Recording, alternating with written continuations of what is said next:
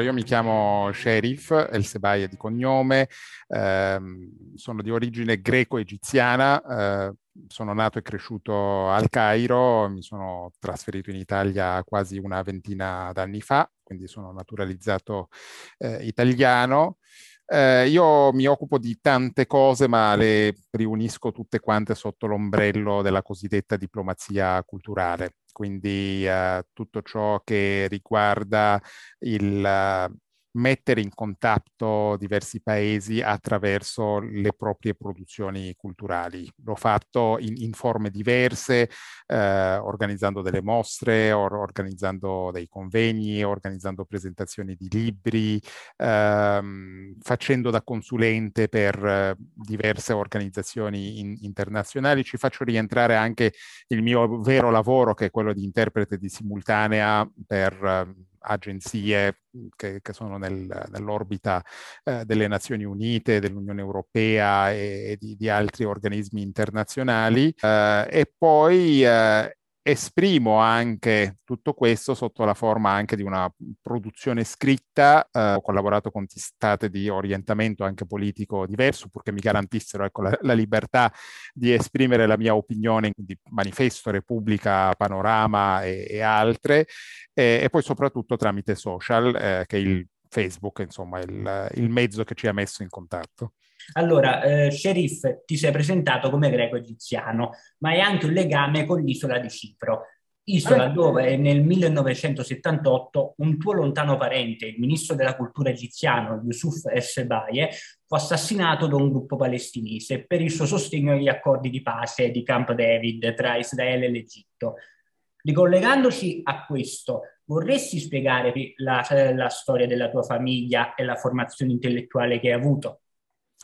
Eh, eh, in realtà il, il legame con Cipro è doppio, nel senso che mia nonna da parte materna era di Cipro, è emigrata in Egitto negli anni venti del Novecento, quando l'Egitto era eh, una meta ambita eh, per l'immigrazione europea. Ecco, viene paradossale pensarlo oggi, quando si vedono appunto gli immigrati arrivare dalla sponda sud del Mediterraneo, ma c'è stata una fase storica eh, tra l'Ottocento e gli inizi del Novecento, fino almeno agli anni cinquanta ecco, del Novecento, in cui erano gli europei che emigravano per, per lavorare. Sto parlando anche di lavori eh, non intellettuali, ma anche dei, di, di lavori umili. Ecco.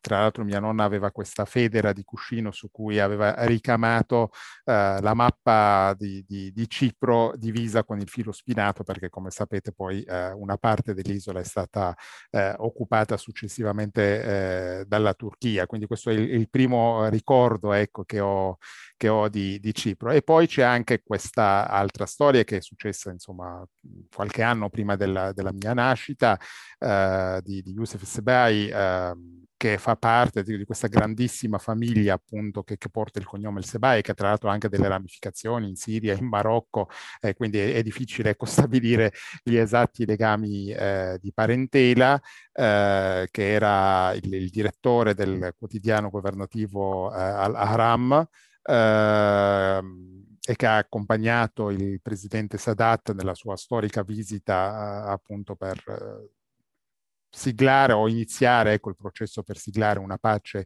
eh, con Israele, che poi è stato appunto successivamente eh, assassinato dai eh, militanti eh, palestinesi eh, proprio a Cipro. Io sono nato in un contesto sostanzialmente multiculturale, eh, per, per forza di cosa, per forza di queste origini, per, per via anche del, della mia formazione scolastica in Egitto. Io ho studiato al, al liceo francese del Cairo, poi ho studiato al, alla scuola salesiana, avevo compagni di scuola musulmani eh, e, e cristiani, eh, e quindi ecco, sono, sono nato in un contesto in cui si era ecco, abituati a questi eh, input che accendono la curiosità eh, verso altri mondi, altre culture. quando studiavo alla scuola francese, poi alla scuola italiana, i nostri programmi di studio eh, erano sostanzialmente testi scolastici adottati in, in Francia oppure, oppure in Italia, però avevamo anche il, il programma di, di arabo, il programma di religione islamica. Nella scuola salesiana c'era eh, la chiesa, in entrambe le scuole c'era la moschea, quindi que- questo è ecco, il contesto in cui io eh, sono, sono cresciuto. So, gli anni in cui io sono cresciuto in Egitto sono sostanzialmente gli anni novanta, e, e questi sono gli anni in cui c'è stata la guerra del Golfo eh, per via dell'invasione del Kuwait da parte di Saddam Hussein, in cui c'è stato un ritorno massiccio delle migliaia di immigrati egiziani che sono andati a lavorare nelle petromonarchie del Golfo con la loro cultura conservatrice, quindi l'hanno importata in Egitto, e in cui si è sentita sostanzialmente anche l'onda eh, lunga del tentativo di eh, Sadat di contrastare le sinistre e i comunisti dando mano libera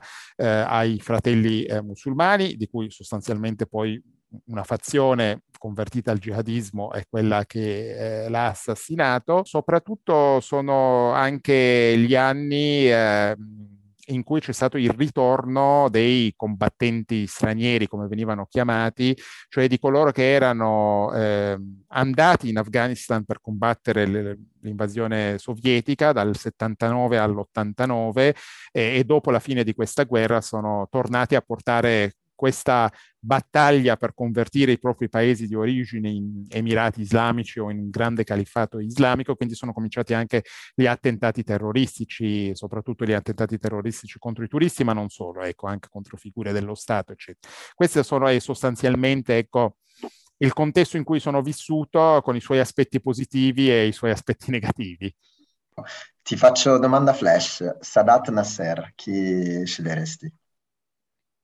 E come tutti i presidenti dell'Egitto, questo vale anche per, per Mubarak, vale anche per il presidente attuale, ci sono gli aspetti positivi e negativi, ma per forza di cose, perché hanno governato eh, un paese molto complesso eh, e le sfide che questo paese ha affrontato nel corso degli anni sono, sono cambiate e col tempo si sono anche eh, ingigantite. Io personalmente propendo più eh, per Sadat, perché ha avuto questa visione eh, della normalizzazione del rapporto di pace con Israele, che come noi vediamo al giorno d'oggi recentemente gli accordi di Abramo, la normalizzazione dei rapporti tra Israele e gli Emirati Arabi Uniti e il Marocco e, e tanti altri paesi dell'area, eh, quindi eh, è stato, ecco, visionario da quel punto di vista, ha visto lontano e, e, e ha messo in atto eh, una strategia eh, che ha portato un grande risultato per l'Egitto, che è quello di riprendere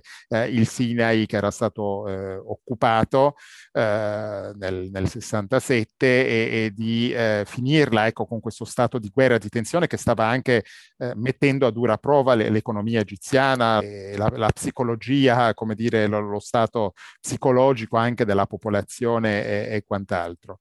Eh, ha preso però delle de- decisioni sbagliate, come quella di, di lasciare i fratelli musulmani predicare, propagandare, eccetera, per, eh, per contenere, ecco, l'eredità appunto eh, di Nasser.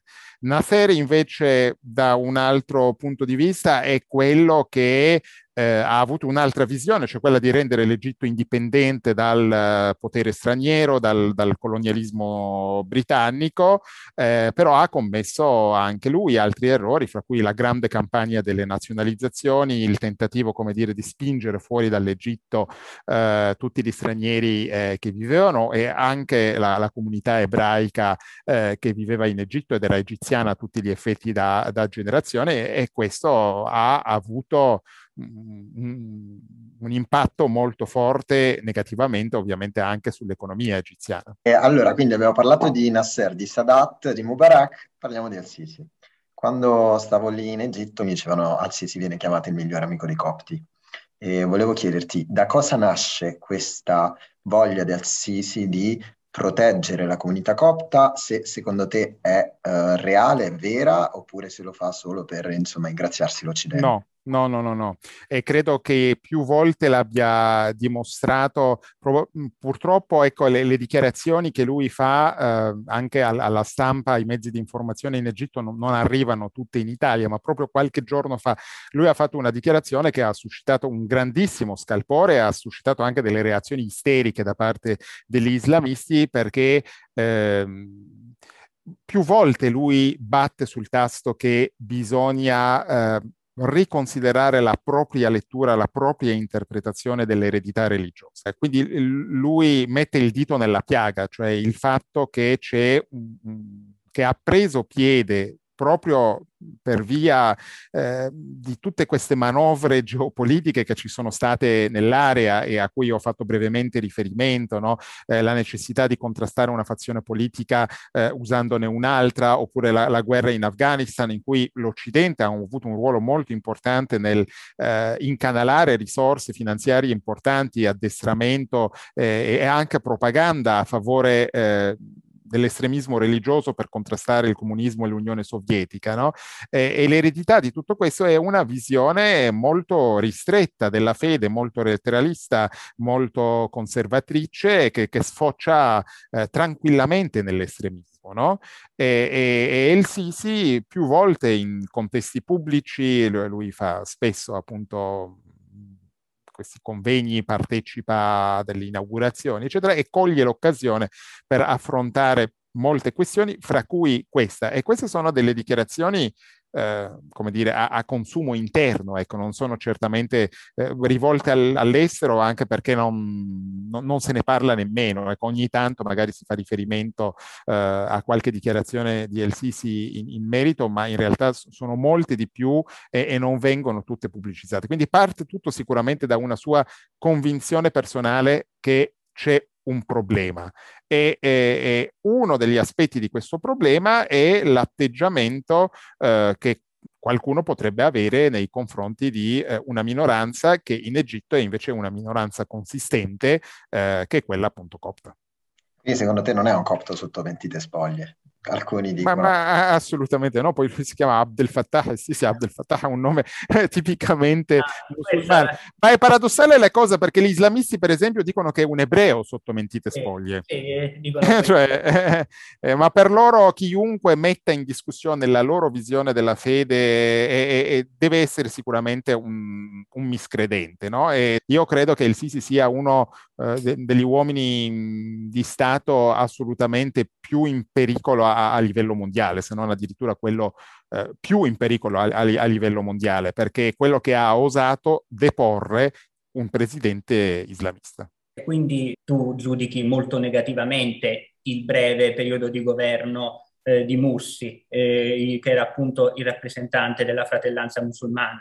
È stato disastroso, è stato disastroso perché loro hanno dimostrato come, come movimento, come confraternita, eh, il fatto che la, la loro visione del, del potere è, è molto eh, riduttiva, ecco, la, la loro concezione della democrazia è usarla per arrivare al potere, dopodiché ce ne possiamo anche scordare. L'abbiamo visto in atto più volte quando si è trattato di discutere la Costituzione, quando eh, ha preso diversi provvedimenti che l'hanno messo al, al di sopra della magistratura, eh, dichiarazioni che contrastavano, cioè dichiarazioni pubbliche che contrastavano poi con quello che facevano da un punto di vista pratico. Quindi no, certamente. Poi pochissima esperienza ovviamente in, in materia eh, di governo di, di un paese del, delle dimensioni, dell'importanza dell'Egitto. Infatti er, era una crisi dietro l'altra. Questa cosa mi ricorda quando la Fallaci intervistava i comunisti, che fossero italiani, portoghesi, francesi, e gli diceva: in tutti i paesi in cui andate al potere poi non lo lasciate più una volta che lo prendete. E ricorda un po' la Fratellanza Musulmana, ricorda un po' questo. Che... Sì, sì, certamente, certamente. Come tutti i movimenti totalitari, tra l'altro la Fratellanza Musulmana storicamente è nata in un periodo eh, che è quello dove in voga c'era il fascismo e il nazismo, e, e il fondatore della Fratellanza Musulmana ehm, l'ha modellata su quel modello lì, eh, e, e hanno conservato tuttora quel modello lì, cioè un movimento eh, che a, a metà tra la mafia di stampo familiare e un un'organizzazione eco-paramilitare di stampo nazista. Queste, come dire, le due realtà che mi vengono in mente, ecco, per avvicinare il concetto. Bisogna tenere in considerazione che questo movimento ha ormai una storia quasi centenaria ed è diventato un movimento internazionale, quindi la, eh, è stato fondato in Egitto, eh, ma con l'emigrazione degli egiziani eh, in, in giro per il mondo per, per lavoro eh, o per altro, eh, hanno anche costruito delle, delle succursali, hanno avviato delle attività eh, sia nei paesi arabi che nei, nei paesi europei, che negli Stati Uniti, eh, e, e siccome appunto c'è questa impostazione eh, a, mafia familistica, no? il, il movimento eh, si, si sostiene anche a, a, al di là delle frontiere. E, e oggi come oggi, senza nominare paesi, c'è un paese che... dell'area, insomma, del Medio Oriente, che noi sappiamo bene che in sostanza è eh, governato tuttora da loro, ecco, che, che sicuramente un rif- è un rifugio importante. E anche un piccolo paese ricchissimo che continua a, a dare soldi per... Uh... il Qatar. Certo, anche lì senza, senza, fare, senza fare tanti nomi, certamente il, il movimento viene usato per dare più peso geopolitico eh, a coloro che ambiscono ad avere un, un ruolo, ecco, sullo, sullo scenario internazionale. Quindi è diventato un, una realtà geopolitica eh, importante, di cui è, è difficile sbarazzarsi. Forse l'unica speranza è che veramente un giorno Uh, cambi mentalità, ma è un processo che, che richiederà ancora tanti anni, perché almeno nell'esempio egiziano hanno dimostrato che mh, questo cambiamento, anche se loro lo asseriscono a parole, non c'è stato. Sicuramente quell'anno in cui i Fratelli Musulmani hanno governato eh, è stato... Un, come una specie di, di faro eh, che ha puntato la luce eh, su quella realtà e l'ha esposta, ecco, all'opinione pubblica egiziana. Quindi c'è stata una fortissima reazione nell'opinione pubblica eh, che ha eh, finalmente capito che queste persone si ammantano di religione, ma non hanno sostanzialmente nulla di religioso. La, la religione per loro è un business eh, a tutti gli effetti, no? Che si tratti di aprire dei negozi per vendere la stoffa, per velare le donne, Donne, oppure arrivare al potere, per loro è, è, è tutto un modello eh, economico sostanzialmente. Eh, poi va detta anche un'altra cosa, che negli ultimi anni eh, l'Egitto, come tanti altri paesi, eh, ha beneficiato di questa apertura eh, che... che l'avanzamento tecnologico ha messo a nostra disposizione, quindi eh, partendo dai canali satellitari, eh, passando per i social, eh, il fatto che tutti adesso hanno un telefonino con, con la telecamera in mano, eccetera, e questo ha allargato certamente eh, la visione eh, che si ha della propria realtà e di quella altrui. Rimangono però sicuramente dei problemi, cioè rimane in Egitto eh, un problema che è legato, e anche questo, di questo il Sisi parla sempre, eh, il sovrappopolamento, cioè il fatto che la popolazione, che ormai ha superato i cento milioni, aumenti di un milione ogni sei mesi, eh, porta con sé poi dei problemi di povertà e anche dei problemi di analfabetismo, e nessun governo, per quanto investa, eh, riesce a stare al passo con una popolazione popolazione che aumenta con, con questo ritmo. Ed è questa base di, di povertà, di analfabetismo, eh, quella su cui lavorano gli islamisti. Sherif, una cosa che mi aveva tanto stupito in Egitto è che quando vedi la tivù non vedi ra- donne col velo, cioè tutte le donne che vedi in tivù sono, erano senza velo. E, e c'è proprio un, un orientamento, non, non solo un orientamento, adesso non so se un orientamento scritto, cioè sancito legalmente o meno, di non avere delle presentatrici eh, velate. Nel periodo in cui hanno governato gli islamisti, una è, è riuscita a presentare, credo, il notiziario con il velo, e, e credo che adesso non ci sia più, nonostante poi in realtà la maggioranza delle donne ormai in Egitto si sia sostanzialmente velata, anche se hanno fatto molto scalpore il fatto che diverse donne, anche famose, conosciute, attrici, eccetera, che avevano deciso di velarsi, se lo sono tolte. Poi qualcuna se l'è rimessa dopo. Insomma, la questione del velo in Egitto è una questione eh, molto complessa. Però ecco, sì, sulla tivù egiziana confermo che c'è questo orientamento. Così come eh, questo invece era sancito per legge, i poliziotti non possono farsi crescere la barba. E, e quando ha governato Morsi, un gruppetto di poliziotti si è fatto crescere la barba, e in realtà, anche se c'erano i fratelli musulmani al potere, la loro eh, battaglia con il sistema giudiziaria, il sistema giudiziario è stata una eh, battaglia persa, e, e oggi sono al, al di fuori della polizia.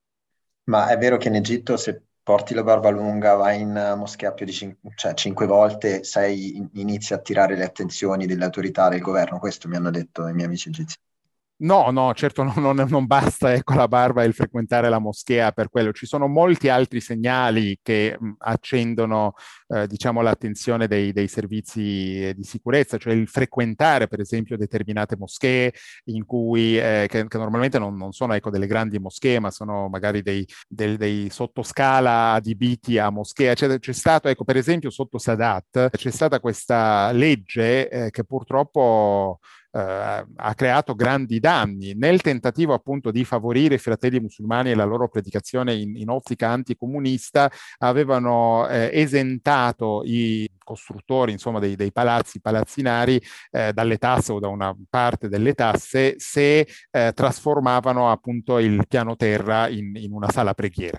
E questo ha portato alla proliferazione delle sale preghiere non controllate, in cui chiunque si può improvvisare, non essendoci, come sapete bene, nel nella religione islamica una gerarchia religiosa, eh, di, di fatto chiunque può mettersi sul pulpito e predicare e improvvisarsi, ecco, predicatore. Adesso c'è il tentativo appunto di portarli tutti sotto l'egida del Ministero degli Affari Religiosi, accertarsi che queste persone siano formate, laureate in, in, in teologia eh, e quant'altro. Però ecco, capite che stiamo parlando di anni e anni in cui questo fenomeno era totalmente fuori controllo. Ecco, se uno eh, frequenta un luogo in cui si sa che chi predica fa delle prediche di un certo tipo, quello sì che rientra ovviamente eh, sotto il radar dell'apparato di, di sicurezza, ma, ma non basta certo la barba. In realtà poi il pregare cinque volte al giorno, eh, siccome l'Egitto è un paese tutto sommato conservatore dal punto di vista religioso, no? Ma non necessariamente, per questo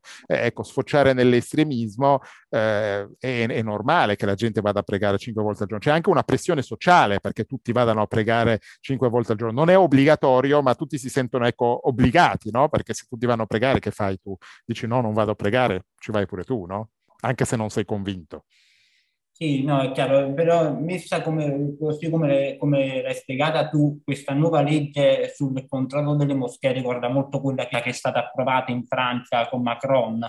Certo, eh, infatti eh, il Sisi e Macron sono in grande sintonia, tra le altre cose, proprio su questa, su questa questione, su, sulla necessità di eh, riportare... Eh, l'attivismo eh, religioso del, del mondo islamico sotto il controllo dello Stato. Cioè, sembra un'eresia detta così, no? Ancora di più in un paese come la Francia, che è un paese totalmente laico, ma eh, la verità è questa, che non essendoci nell'Islam appunto una gerarchia religiosa, Eh, spetta allo Stato quello di eh, normare e controllare eh, ciò che viene fatto in ambito religioso. E, e questa è una cosa che in realtà Eh, c'è sempre stata da un punto di vista storico, cioè si ha sempre l'impressione che i paesi musulmani siano delle teocrazie, in cui sia la religione a controllare eh, lo Stato, a controllare l'apparato politico, però con l'esclusione in realtà dell'Iran, dove è nata una repubblica islamica nel settantanove, questa è sostanzialmente una novità. Difatti c'è sempre stata la preminenza della uh, politica sulla religione, cioè il califfo era sì un, il successore di Maometto, eh, però la sua attività era un'attività essenzialmente di tipo politico. Poi che questa venisse legittimata dal potere religioso è un altro discorso. Persino eh, in Arabia Saudita noi abbiamo due establishment sostanzialmente, quello della famiglia reale che rappresenta il potere politico, e poi c'è l'establishment religioso. Della, l'alleanza e, e la convivenza tra i due, ecco, Che, che crea l'armonia, ma sostanzialmente è il potere politico quello che controlla il potere religioso. Vale la pena far presente che al Cairo ha sede l'Università di Al-Azhar, che è considerato uno dei principali punti di riferimento dell'Islam sunnita, se non il più importante in assoluto.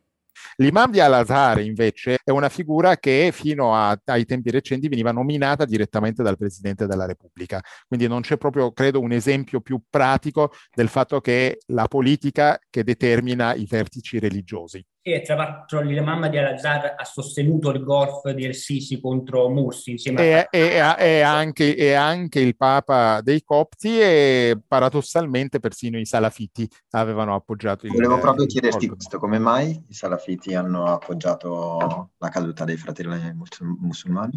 Ma allora lì ci sono tante interpretazioni. Allora sì, sicuramente c'è una concorrenza tra salafiti e fratelli musulmani, perché l'universo islamista non è tutto uguale, non è fatto con lo, non è vero che c'è un'armonia tra di loro, cioè, ci sono tantissime scuole ideologiche eh, e, e anche contrapposizioni eh, su come gestire il potere, di come fare i cambiamenti che loro vorrebbero fare alla società, eccetera. Ma c'è soprattutto che i movimenti salafiti dipendono molto dai finanziamenti eh, di alcuni paesi del, del Golfo Arabo, eh, paesi che hanno sostenuto invece il, il, la deposizione dei fratelli musulmani, che venivano visti come un, uh, un movimento, ecco, che rappresentava una minaccia da un punto di vista uh, geopolitico per loro, e, e di conseguenza i salafiti hanno chiaramente ricevuto, ecco, un, un, un input in quel senso e si sono adeguati. Um, Sherif, una domanda. Tu avevi citato Macron. E volevo chiederti, questo asse che si sta creando tra Grecia, Israele e Egitto, che mm-hmm. poi al lato c'è Emirati Arabi Uniti, Arabia Saudita, e c'è la Francia che fa un po' da potere europeo, sì. eh, che appoggia. Quanto è solida, e sappiamo tutti che è stata fatta per contenere la Turchia, è soltanto un'alleanza per, cioè, di scopo, quindi gas contro la Turchia, oppure ci sta creando proprio qualcosa di nuovo sul Mediterraneo? No, io credo che nella, nella geopolitica e, e nella politica... E... come diceva Sadat, e anche la moglie di Sadat che è mancata recentemente, non esistono eh, alleanze o amicizie durature, cioè ci si allea o si diventa amici o nemici a seconda degli interessi, no?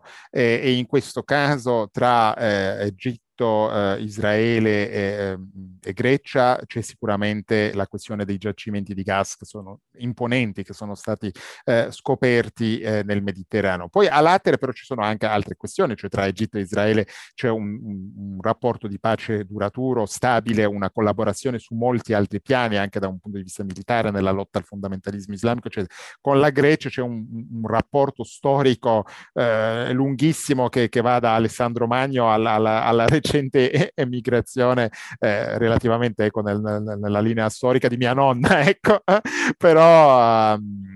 Però ecco, essenzialmente sono, è questo tipo di interessi. C'è l'interesse di contenere eh, la Turchia, c'è l'interesse di eh, vedere eh, come evolverà il, il dossier eh, libico, eh, c'è l'interesse invece della Francia. La Francia ha avuto uno storico interesse nei confronti del mondo arabo, eh, quindi rientra proprio nel, nella sua visione, ecco, del, del potere della Francia, del prestigio della Francia, eh, è un po', ecco, nel suo D N A. Credo che io ogni volta che vado a Parigi, vado all'Istituto del Mondo Arabo a Parigi, cioè, mi meraviglio, ecco, della potenza di quella visione, perché ogni volta che organizzano una mostra in cui veramente non badano a spese, l'ultima adesso in corso fino a settembre è sulle dive del cinema del mondo arabo, cioè chi, chi mai in un paese occidentale penserebbe di dedicare una grande mostra con grandi dispendio di mezzi alla, alla cinematografia egiziana del mondo arabo, alla, alle donne che hanno avuto un ruolo importante nel, nel, nel cinema arabo, ecco, dal, dagli anni venti fino, fino agli anni settanta.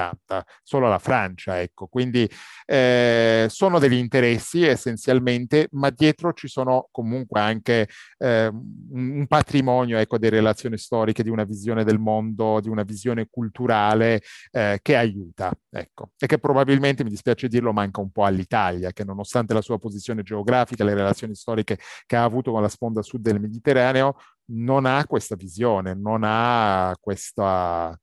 capacità, ecco, di, di proiettarsi anche da un punto di vista, fosse anche solo culturale, eh, all'estero. Certo. Eh, eh, io, io ricordo che il governo di Matteo Renzi aveva provato a in, in, intrecciare buone relazioni con il governo di el-Sisi, ma poi la triste vicenda di Giulio Reggeni ha portato un po' uno stop a certo. proposito. Eh, Sherif, tu sul tema Patrick e Giulio Reggeni hai delle posizioni molto forti.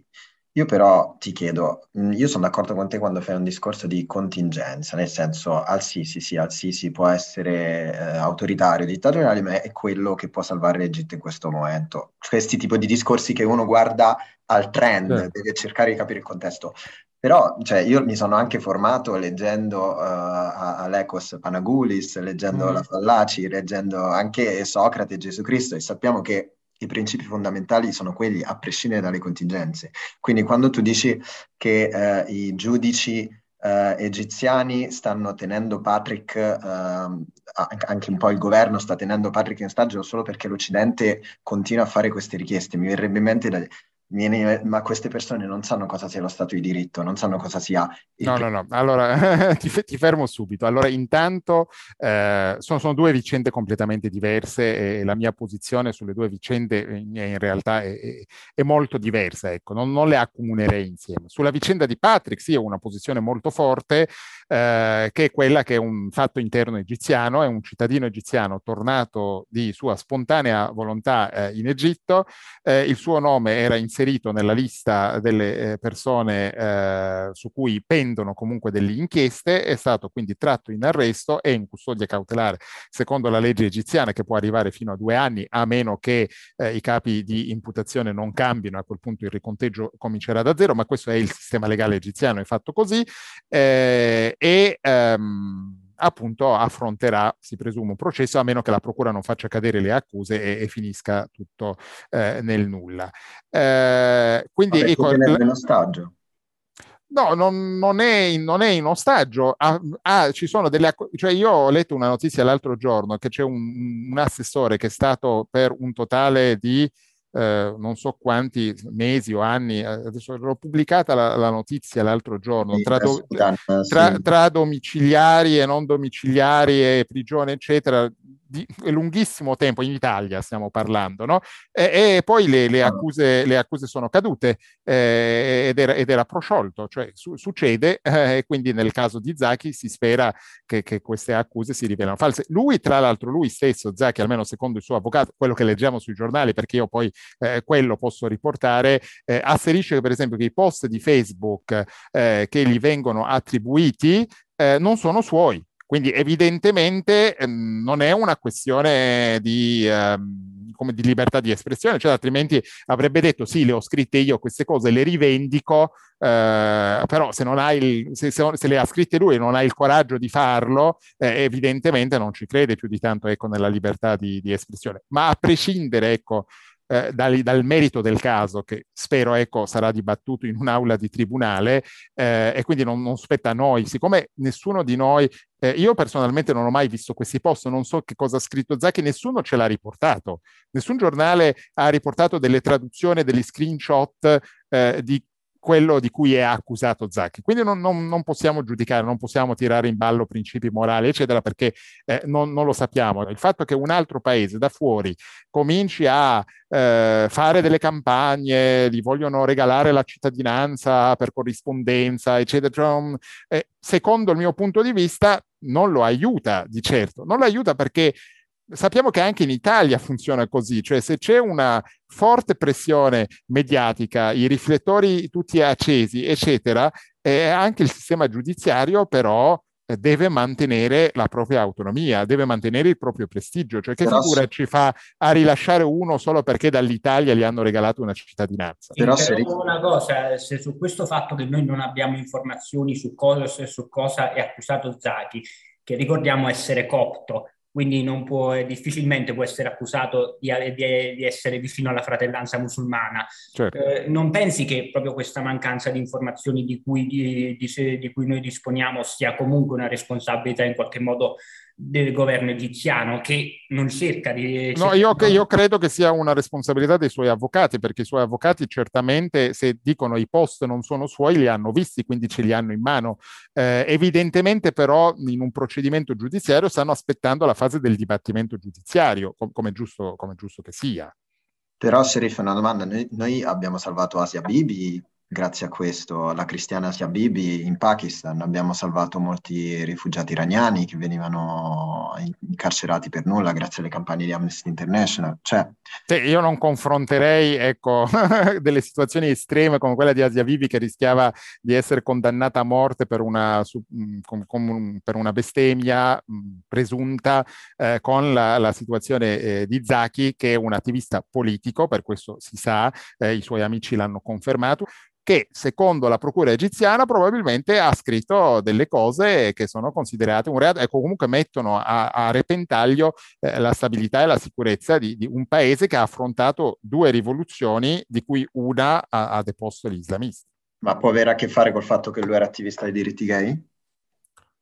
Io tra l'altro su questo attivismo per i diritti gay io non ne ho visto traccia, francamente, cioè nessuno mi ha, mi ha fatto vedere un, un suo post in cui parla di quello. Io veramente, eh, cioè parlo sinceramente, e credo che anche i giornalisti italiani lo dovrebbero fare, ci dicano esattamente che cosa ha scritto Zaki, per cosa combatteva Zaki. Cioè, sicuro combatteva eh, sicuramente per un clima più democratico, più liberale eh, in Egitto, ma io per esempio sulla sua battaglia dei gay, io non ho visto nessun suo articolo, nessun suo post, non ho visto niente, niente di niente su questo argomento, tranne il fatto che lui studiava all'Università di Bologna in un master eh, appunto in cui c'erano le questioni di genere eccetera, ma questo era il suo percorso di studi, cioè un suo attivismo in quel senso.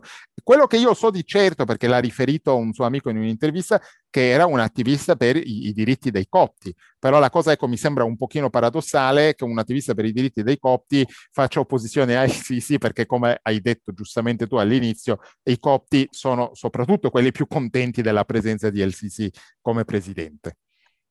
Sì, comunque il fatto che non ci siano prove, cioè, diciamo che... la prova è di, di incarcera, non... Eh, lì ci sono dei post e, e uno che dice i post non sono miei, almeno co- questo si è capito dai giornali, dopodiché eh, vedremo come eh, ognuno dimostrerà il, il, punto, il, il suo punto di vista, ecco, tra procura e, e imputato.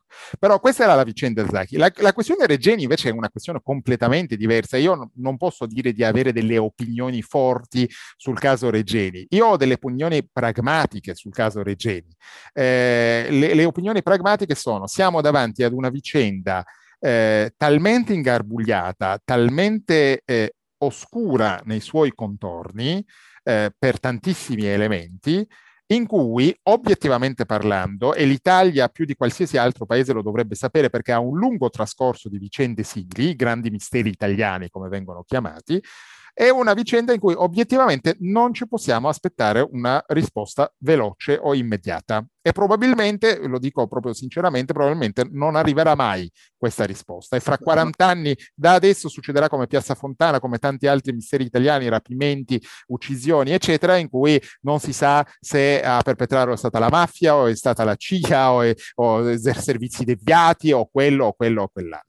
Questa è una cosa. La seconda cosa, poi, poi ti, ti, lascio, ti lascio parlare, è che da un punto di vista pragmatico tu non puoi vincolare il rapporto di uno Stato, come l'Italia, e tutti gli interessi conseguenti, che hanno poi degli impatti anche sulla vita delle persone comuni, sia in Italia che in Egitto, quindi non puoi vincolare questo rapporto geopolitico, gli interessi che sono in ballo, che non è una questione di mero denaro, ma è una questione anche di, di benessere, di sopravvivenza per milioni di persone in entrambi i paesi, con la vicenda pur tragica, pur gravissima, Eh, di cui pur ci as- speriamo venga un giorno si, si capisca quali è, è il contesto e chi sono i responsabili, eh, di un singolo. Que- questa è il mio, la mia posizione su- e non mi sembra una posizione forte, è una posizione obiettiva. Sherif, ma se fossimo stati la Francia avremmo avuto una risposta? Ma io credo che c'è stato un episodio di un cittadino francese eh, che era eh, morto dopo un arresto in un commissariato in Egitto, ma non mi ricordo che ci siano state, ecco, che, che la vicenda abbia assunto le, le dimensioni, però probabilmente ecco, era una vicenda diversa, probabilmente era una morte naturale, non, non, non saprei dirvi. E non saprei dirvi se, cioè, se fosse così, allora li, l'Italia dovrebbe farsi qualche domanda. Cioè, sì, sono... infatti per me è, è, parla, è chiarissimo del ruolo che ha l'Italia e dell'autorità che ha l'Italia con questi paesi del Mediterraneo, ovvero nulla. Il fatto che mh, io penso che un cittadino francese che finisce nelle mani di uno stato estero e esce con le bruciature di sigaretta sul cadavere, mh, la Francia non avrebbe sicuramente ricevuto lo stesso trattamento che ha ricevuto l'Italia. Perché poi sono tanti gli elementi, come dire, in ballo in situazioni del genere. Cioè, se pensate che per esempio eh, c'è una cittadina Eh, egiziana di origine ma con cittadinanza americana che aveva una propria O N G e che è finita nel, nelle maglie del sistema giudiziario eg- egiziano ed è rimasta in custodia cautelare credo per quattro anni nonostante i tentativi di Obama, e stiamo parlando del presidente degli Stati Uniti d'America, che notoriamente gli Stati Uniti d'America non abbandonano mai i propri cittadini e fanno tutto quello che è in loro potere per farli rilasciare, cioè nonostante è rimasta in carcere quattro anni. E solo quando è arrivato Trump eh, per via del rapporto preferenziale che aveva con, con el-Sisi è riuscito ad ottenere la, la sua liberazione. Quindi direi che non è proprio matematico, ecco, che se un paese è una superpotenza e ha un, come dire, un potere eh, di, di moral suasion o, o non solo moral suasion ma anche altri strumenti per fare pressione, riesca eh, ad ottenere risultati o risposte, perché sono veramente tantissimi gli elementi, gli elementi in ballo. Sì, poi a proposito di, quel, di quella cittadina di cui parlavi, ricordo che poi lei in seguito ha criticato Trump perché ha detto che durante il loro incontro Trump in privato gli diceva sempre: visto come sono stato bravo a liberarti, non come Obama, non come Obama. E tu avevi commentato, e tu avevi commentato la notizia dicendo era, forse era meglio se la lasciava un altro po' in Egitto, qualcosa di... Sì, sì, diciamo che l'ha, l'ha ringraziato in una, eh, in una maniera, perché lei era andata in un, appunto in un incontro come dicevi tu, ma le critiche le ha fatte, le ha fatte dopo. Non, non è stato ecco, un gesto carino da parte sua. Ecco. Io fossi al suo posto mi sarei solo limitato ecco, a ringraziarlo, ben conoscendo tra l'altro il personaggio, cioè Trump lo conosciamo come, come fatto, eh, quindi era, era scontato che si vantasse, no? e, e che cercasse di, di farsi attribuire il, il pieno credito per, per questa cosa. Ed è vero, nel senso che lui ci è riuscito, Obama non ci era riuscito. Gira questa notizia che stanno facendo uscire una legge sui diritti delle donne che porterebbe le donne egiziane al Medioevo. È vero questo? Questa cosa? Allora, voi dovete tenere in considerazione che eh, anche nel Parlamento egiziano, come in tutti gli altri parlamenti, ci sono dei parlamentari che eh, si inventano qualcosa per finire sui telegiornali. Eh, e non tutti hanno le stesse idee, ovviamente, no? Qualcuno che ha delle idee un po' più retrograde di, di sicuro c'è. Però eh, la cosa buona, ecco, in Egitto è che la reazione dell'opinione pubblica, dei media, eccetera, va sempre nella direzione della correzione di queste eh, sparate. Quindi io non credo proprio che ci sarà nessuna volontà di portare le donne egiziane al Medioevo.